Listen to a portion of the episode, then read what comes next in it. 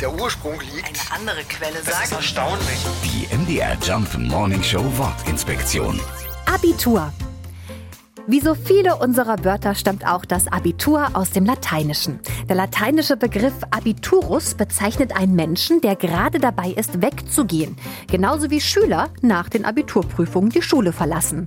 Mit dem Abi in der Tasche dürfen sie dann an einer Hochschule studieren. Deshalb wird das Abitur auch die allgemeine Hochschulreife genannt.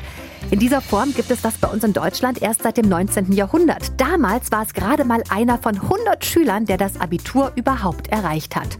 Heute sind es viel, viel mehr. Jeder zweite Schüler eines Jahrgangs macht tatsächlich das Abi. Und wir wünschen ganz viel Glück für die Prüfung und drücken die Daumen. Die MDR Jump Morning Show Wortinspektion. Jeden Morgen um 6.20 Uhr und 8.20 Uhr und jederzeit in der ARD Audiothek.